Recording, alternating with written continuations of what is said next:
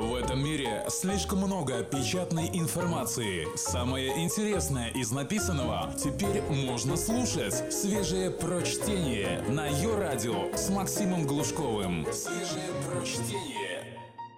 Всем привет! Нет более смешного персонажа, чем белый, пытающийся подражать черным. Сбившиеся с курса бейсболки, столитровые штаны, часы с пуфельными бриллиантами. Это хоть и нелепо, но еще куда ни шло.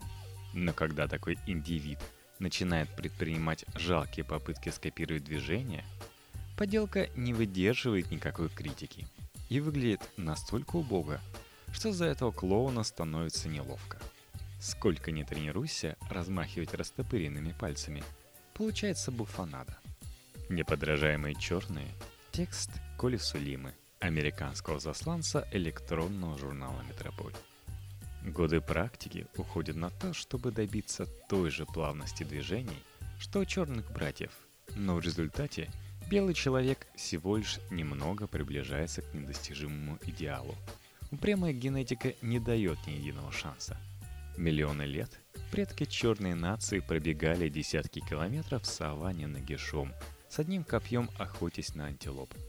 Кто знает, сколько поколений черных должно будет дышать городской копотью, чтобы изменить свой генетический код и стать хоть отдаленно похожими на нас, потомков крестьян с руками-лопатами.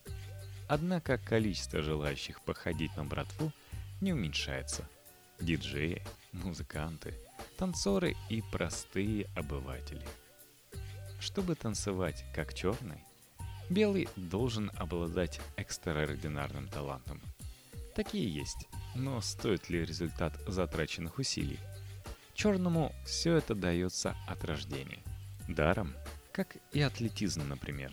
Все эти бро, которых снимают видео о Get Works Out, наращивают мышечную массу вдвое быстрее белых. На эту тему написаны сотни научных трудов, а кинофильм одним своим названием расставляет все точки над «и». Впрочем, тяга к черной культуре связана не только с физическим превосходством. Вопрос этот куда шире и глубже. Начнем с известного парадокса. Если долго было хорошо, хочется, чтобы стало плохо, для разнообразия. В благополучных странах, вроде Америки, это явление обыденное.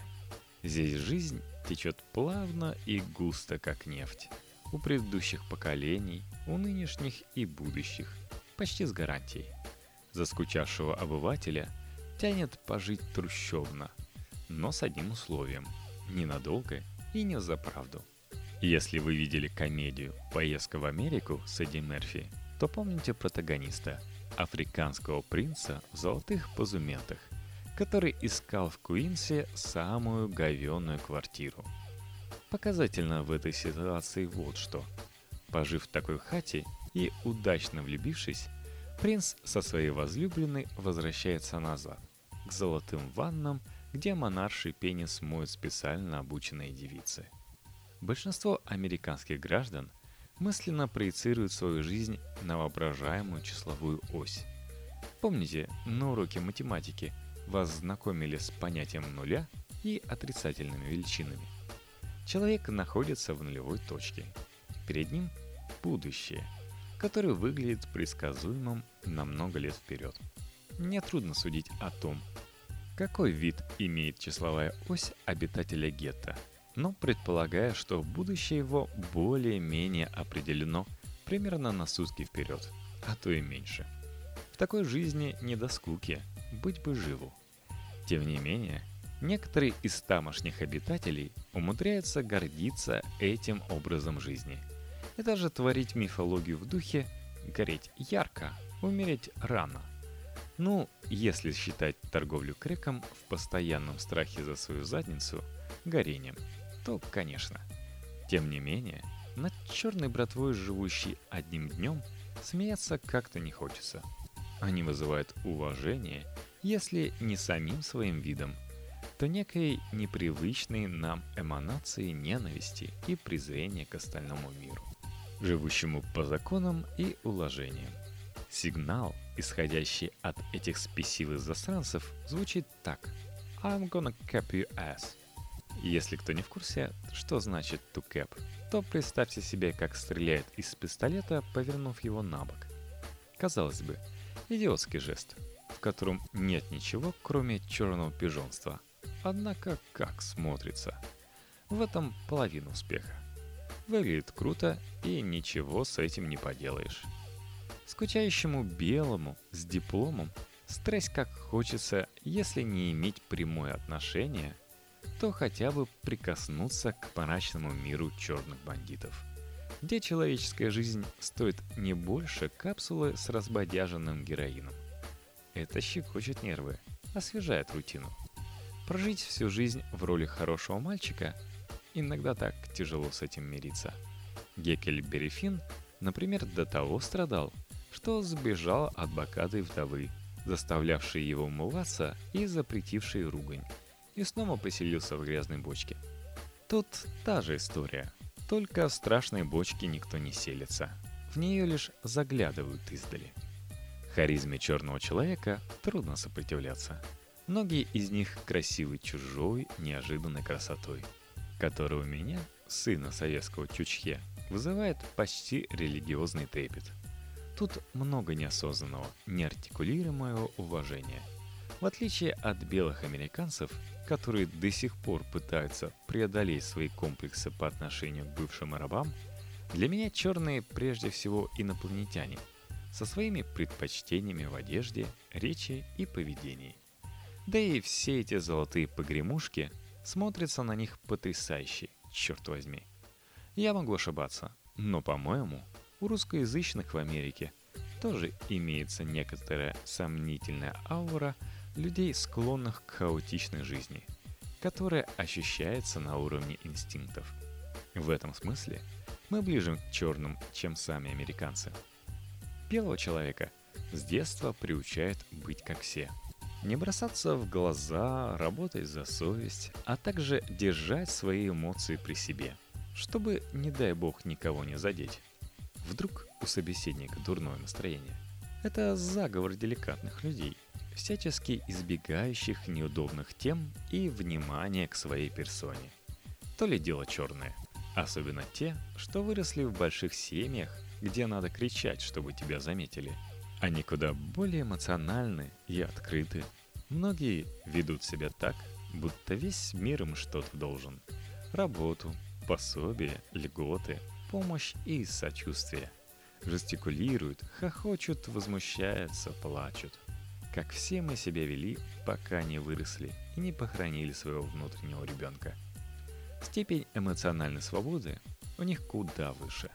Остальные посматривают на черных кто с робостью, кто с неодобрением, кто с легкой завистью. Культивируемая эмоциональность имеет и другие стороны. Артистизм, склонность к жесту, преувеличенно выразительной мимике, сочному словцу – что-что, а уж разговаривать эти артисты умеют. Природа одарила черного голосом, но не говорит, а поет, тянет ноту. Шит! А что у нас? Несмотря на вековые традиции и всегдашнюю популярность, русский криминальный мир вызывает такое эстетическое отвращение, что привлекает только слаборазвитых.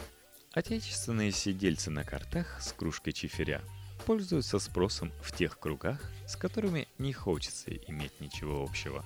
Нет, русская воровская феня звучит вполне себе экзотично, чтобы никто не думал, будто у нас не умеют пустить горячего словца. Умеют. Успех радио «Шансон» лишний раз это подтверждает. И даже Иосиф Бродский поддерживал имидж гения с пацанскими корнями. Однако, это другая история – и давайте все же отличать бандитов от бандитов. Кандальники, этапы, все эти Шилка и Нерчинск из народных песен хотя бы имели какой-то романтический флер. Но за прошедшие сто лет он окончательно развеялся. Остались только люди-головешки, похожие на коряги после лесного пожара. В той форме, в которой эта культура существует сегодня, она просто оскорбительна. И, конечно, Увлечение черной эстетикой у нас – удел конкретной демографической группы. Граждане до 25 с высоким уровнем образования, живущие на родительские деньги. Люди страшно далекие от тех, кому стараются подражать, и Паша Техник их пророк. Никогда в жизни молодой горожанин не наденет адские туфли с адизасской олимпийкой и не запортачит себе Богородицу с младенцем на грудь. Именно поэтому их так трудно воспринимать всерьез. Соответствующего образу житейского опыта у них нет, и вряд ли он когда-либо будет накоплен. А есть только желание казаться. Наденут джинсы и толстовку на 5 размеров больше. И включают погромче какого-нибудь рэпа, не понимая туда ни бельмеса. Мне кажется, что репутация черного братства, как сообщества лихих людей, придется преодолевать еще очень и очень долго – если это вообще решаемая задача. Харизму мрачных вооруженных людей в желтых Тимберлендах просто так не перешибешь. Как говорится, тут нужны годы контрпропаганды и лучшие креативные силы. Удачи тем, кто пытается постоять рядом с этим миром и почувствовать себя причастным к нему. Выглядит это как бешеная езда в ковбойском костюме на пони в парке культуры и отдыха.